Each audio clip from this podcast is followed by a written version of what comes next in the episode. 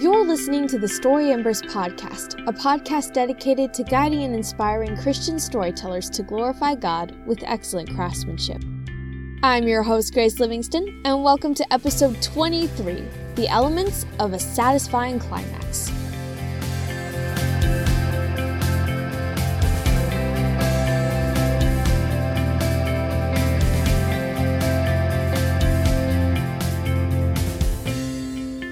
Hey everyone, I'm Grace Livingston. I'm Josiah DeGraaf. I'm Rolina Hatfield. And I'm Daeus Lamb. And today is all about sticking the ending in your story. What does it take to give your story a memorable climax that will leave readers feeling satisfied? What are some common pitfalls writers can fall into when writing their climax? We'll tackle these questions and more today, but to get us started, Josiah, Rolina, and Daeus, what are some of your favorite examples of satisfying climaxes that you've read? And what about those endings do you think made them so memorable? Or maybe even from the other side, what's a type of climax you've encountered that didn't leave you feeling satisfied as a reader? I feel like it's unfair that we have to talk about climaxes and endings because it's definitely going to be spoiler material unless I'm very, very, very careful. but I'm actually going to bring a Christian book to the table because whenever I think of climaxes or endings, I always think of this book. It's been a while since I read it, but I picked it up again yesterday and was just kind of thumbing through it. And I was like, yes, I remember absolutely adoring this climax. So there's actually a book called Aquifer by Jonathan Friesen. It's the only book that I've read by him, um, but I adored it. Um, so it's a dystopian, and it's about a kid named Luca who has to negotiate um, for water on the surface of the earth because there is no water unless you go underground and you negotiate with the people down there to send up fresh water for the world to keep living. And the world is kind of like gathered into one place. There's not a huge population anymore. Um, so it's definitely in the future, futuristic times time frame there. Um, but in this book, anything that could possibly go wrong goes wrong. And as it leads up to the climax, there's so much that I am expecting to happen. Um, like the government is corrupt and they've been trying to control things and they're chasing Luca. And Luca is finally, finally three fourths the way through the book, made it underground. And you find out things there that you didn't expect to happen.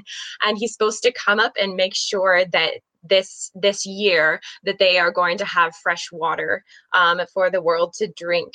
And you get up um, above ground he finally gets up after being chased and all these other things have been going on and happening.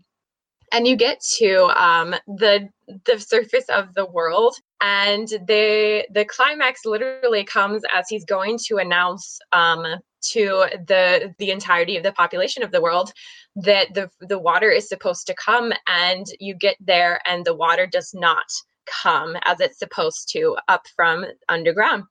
Um, anyway, so the climax is just so fantastic because there's so much suspense and so many little side plots and so many characters chasing after him and things happening um, that I just I was blown away. And I'm not really sure if I should give away the spoiler point of the book after that that it happens, but I love how he wraps things up. Like the ending of the book is just heart wrenchingly beautiful, and I loved I love the conclusions that he came to and the things that I thought I wanted from the climax and the ending aren't necessarily what he gave me. It wasn't what I expected, but I was completely satisfied because he seemed to tie all the ends together um, and give me everything I wanted without giving me an expected ending. So that's one of my favorite climaxes and endings.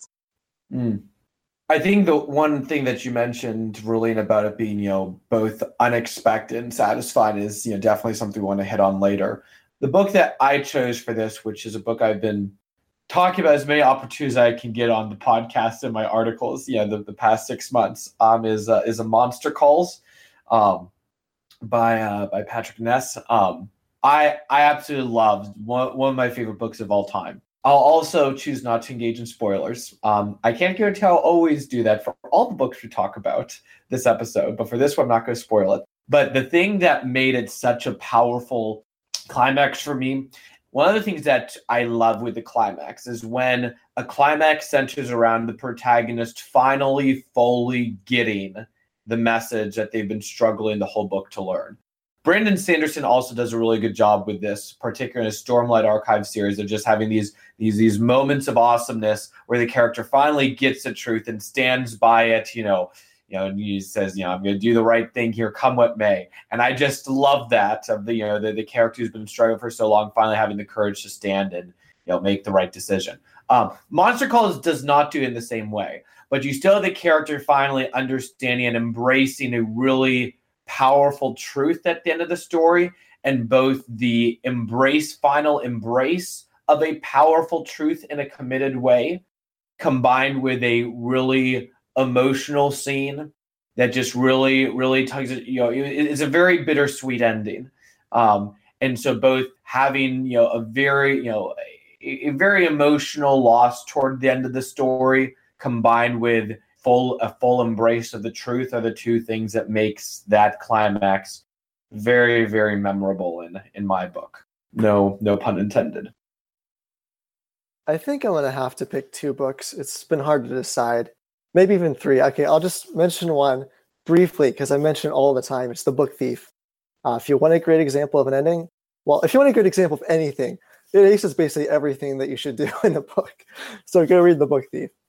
Uh, my second example is going to be Crime and Punishment uh, by Dostoevsky. Stunning, uh, real deep psychological book about uh, a criminal and justice chasing after him. Perhaps the thing I love about this book is that the entirety of the book builds up to the last moment. Every everything focuses on the theme that is, I guess, blossoms, I suppose, at the at the very last scene. And it's a tough book. It's a it's a tragic book. But in the end, there's a redemptive aspect to it. And I think one of the things I love about it is that it, he actually holds off till almost the very last, very last sentence, or at least last paragraph. This redemptive aspect, and it's like a soft touch. Now, if you if you hear a dramatic piano piece and then at the end the last note is just barely a touch, it really gets to you. That's kind of what he did in Crime and Punishment. It was so good. Uh, another fantastic example, one that had me walking around in a daze for pretty much the whole day was Dreamlander by K.M. Weiland. If you don't follow her blog, go do that, helping writers become authors. And Dreamlander, in my opinion, is the best book she ever wrote. It's a fantasy. There's a guy who goes to this dream world and he lives in the real world in the dream world, and lots of drama going on. So, no spoilers, but there is a, a bit of a sacrifice the character has to make at the end. Um, and not only do I love just the huge arc he went through to get to that point and how touching it was, but the best part is after that, the very last line of the book.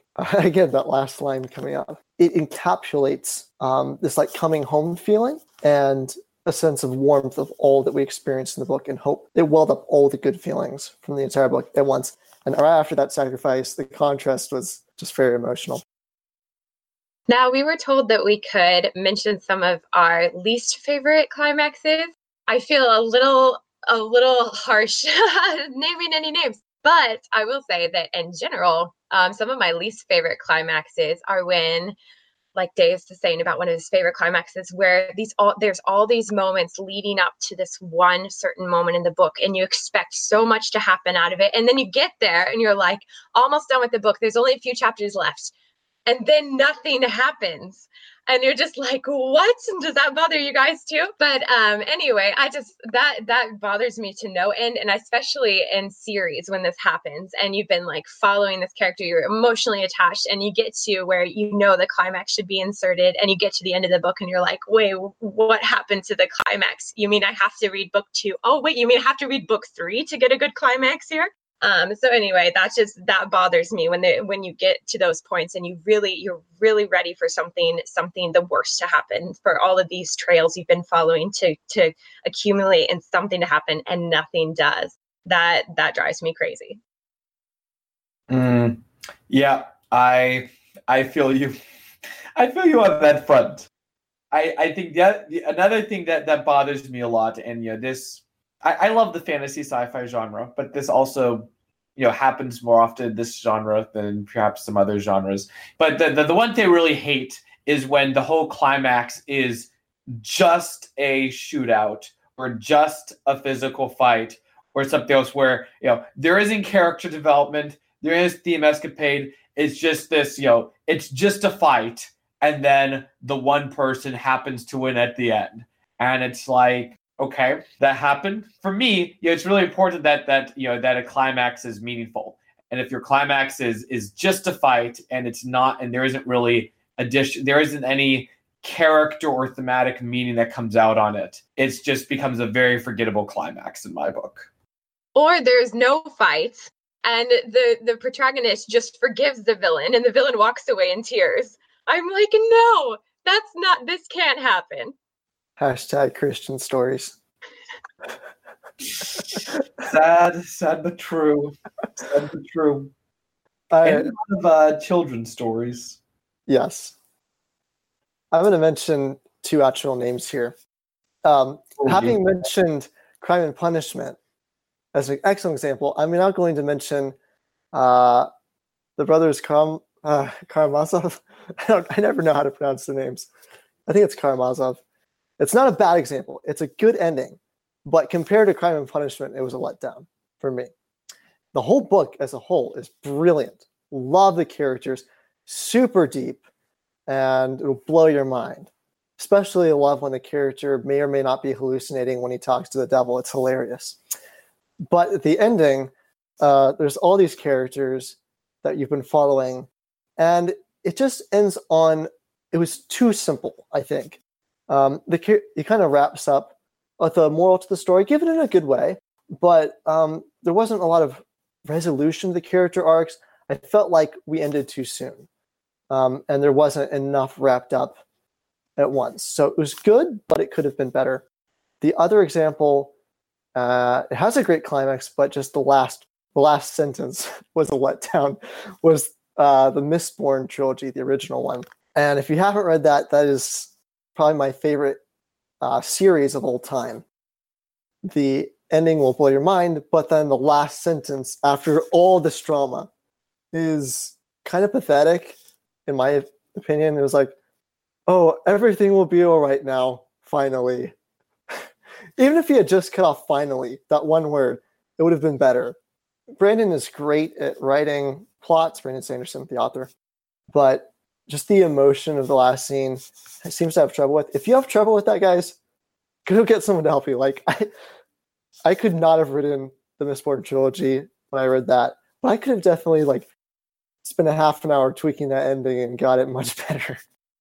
Are you talking about uh, the first Mistborn book or Hero of the Ages? Uh, Hero of the Ages. Okay. Yeah, I.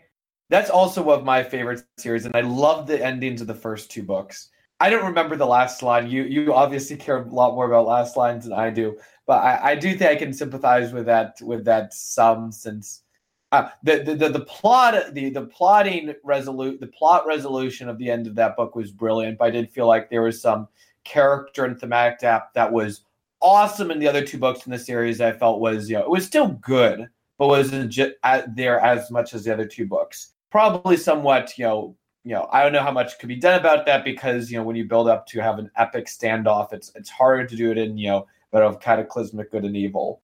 But uh, I, I can sympathize with you on that. We, we may have to disagree on Brothers Karamazov, but we'll, Okay. we'll, we'll, we'll take the fight outside. All right. uh, and another thing about Mistborn, while, while the plot side of it was mind blowing, um, I was so mad at Brandon because there was uh, a, a fairly main character, the brother of my favorite character. His name is Marsh. So go read it and be upset too. And it ends. He's, Marsh has had this fairly significant uh, character arc he's going through, very dramatic. And we get to the end, and he's not even mentioned. He's just left out there. And I was like, I will strangle you, Brandon. Where's my character I care about? And if he does come back in the sequel, so hopefully we'll get more from him.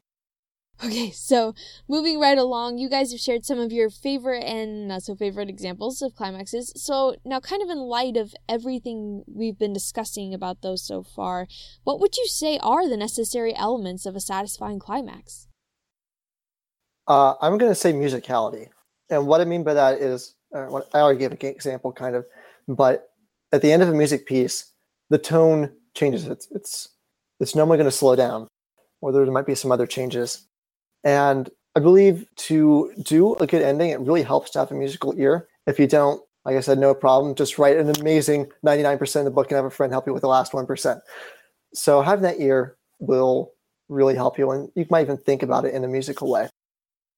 I think in, in combination with that show, the other thing I mentioned, which you know came up as a theme in both the, the climax I liked and the climax, you know, in the climaxes I don't like, is you know to make sure that your your climax is necessary and meaningful to the story, particularly the story's characters and themes.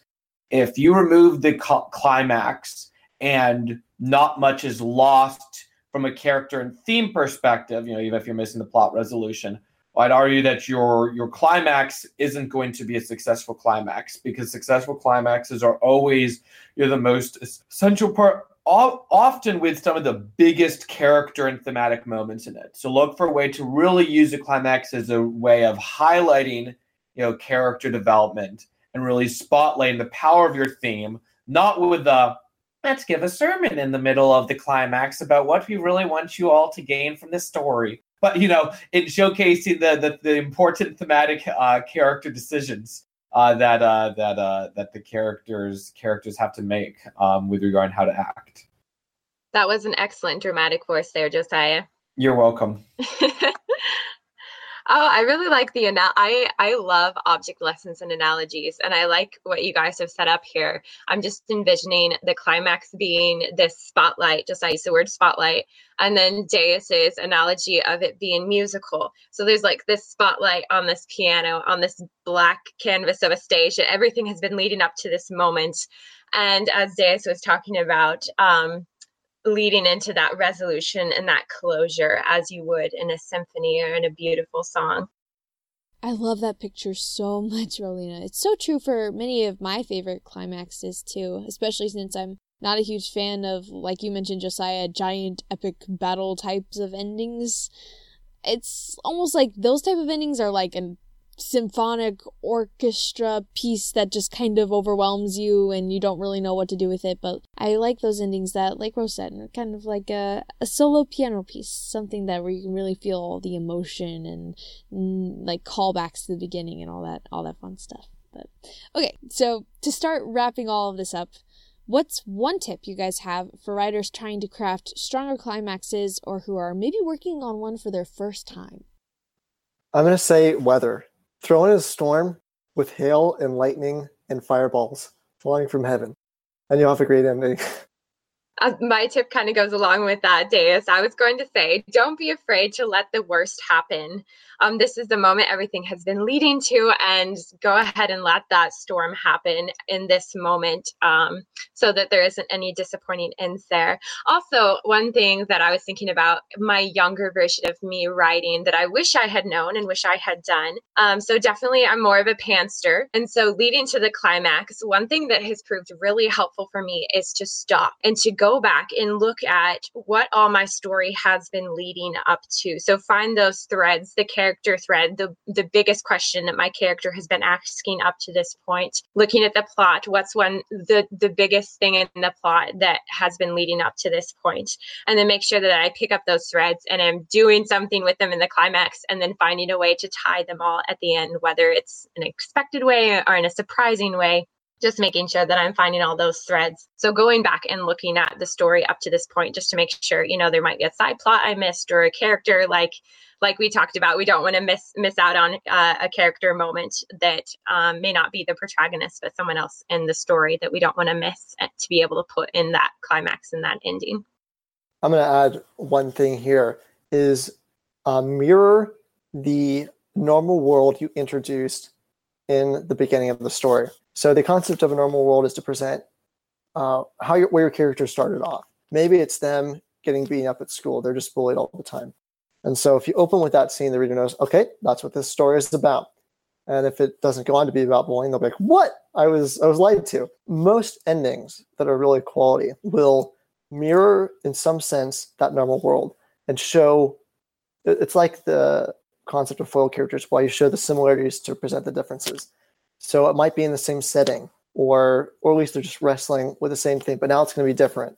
Now they've their characters changed for better for worse there's going to be a different outcome. So maybe if the character is bullied, you go back to the same scene and they uh, defend themselves or they work it out with the bullier.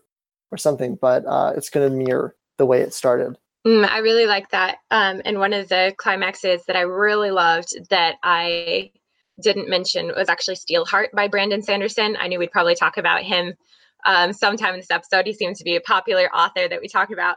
Um, but yes, I really enjoyed his his book Steelheart. The one thing you were talking about mirroring that is that he does that. He does that in his book. The very first sentence is "I've seen Steelheart bleed," and then when you get to the very last chapter after the climax, so as to be more like bringing about that closure, he starts with that same sentence. Um, and the character has definitely gone through a transformation throughout the the book and it's right after that that big battle that happens between him and steelheart.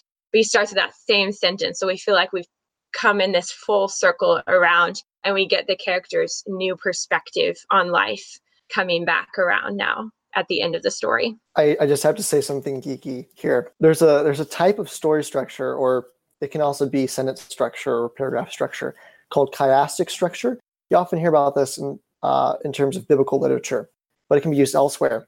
And the pattern is um, is a mirrored pattern. So it's like A B B A or A B C B A. Um, and often stories will be told in this pattern, where um, everything leading up to the midpoint is then mirrored in some sense in the second half. And there's a great article if you look it up. I don't remember the title, but look up um, chiastic structure and The Hobbit someone goes through and presents this case that The Hobbit was written in chiastic structure. Don't know if it was intentional or not, but if it was, here's the crazy thing. Chiastic structure is also called ring structure. So nice, nice. I love chiasms. That's my one of my favorite things to teach about with the different works of literature that we've that we've uh, that I, I teach at at school. Um, and I've uh, I, I I've developed a theory that uh, that the, the Tale of Two Cities is one book that's that's actually really structured as a giant chiasm, which I haven't found anyone else arguing that. And I've kind of thought about times if I should try to you know publish it in some journal or something because I think you can make a pretty strong case for it. Um, I've never done a chiasm, but I, I love those as a chiastic structure. and Love seeing those. But the other thing I was I was thinking about in the conversation that uh, Daeus and Relina, you two were having on you know on the importance of kind of the you know the, the mirroring or the callbacks to the beginning. And so I think that that is you know a very important moment in the climaxes. And you know one genre of stories I think often does a good job of doing this is the mystery novel.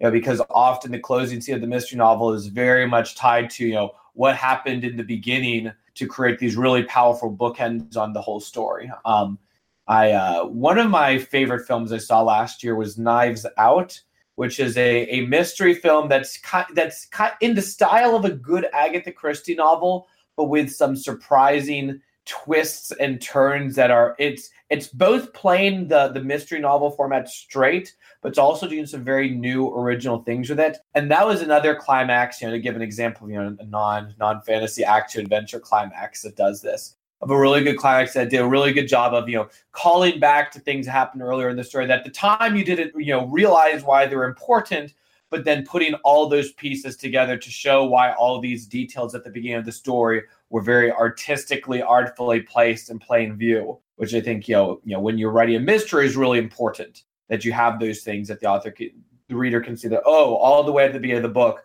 you were planning for this and setting up for the climax now we have the pressure of ending this very well. We need to have something that's both surprising and yet deeply me and yet you know predictable, which is also very me- meaningful and also symphonic. Well, I'm sh- pretty sure most of our listeners will be expecting me to launch into my thank you for listening speech. So I think we've got one of those elements covered at least. there you go. Fulfill expectations. Wonderful. I think a good ending is when we all die. Wow. Kill everybody off. Well, that is a thought that is deep, that is surprising. it's also meaningful. And if you know Daeus well enough, maybe it was a bit predictable. So I think that's how we got the podcast. Everybody dies. The end. The end. Wow. oh boy. I think I better take over before this episode becomes a Daeus level tragedy. Thank you, listeners, for joining us, and it's your turn now. What makes a climax memorable for you, and what mistakes have you noticed in climaxes that you've read? We'd love to continue this conversation in the comments on this episode. To learn more about any of the panelists on today's episode, visit storyembers.org slash about and shout out to our wonderful Patreon supporters Taylor Clogston and Michael Stanton. Finally, don't forget to subscribe to the Story Embers podcast on iTunes, Stitcher, TuneIn, or Spotify so you can listen anytime, anywhere. And join me again next time on March 15th for the next episode of the Story Embers podcast.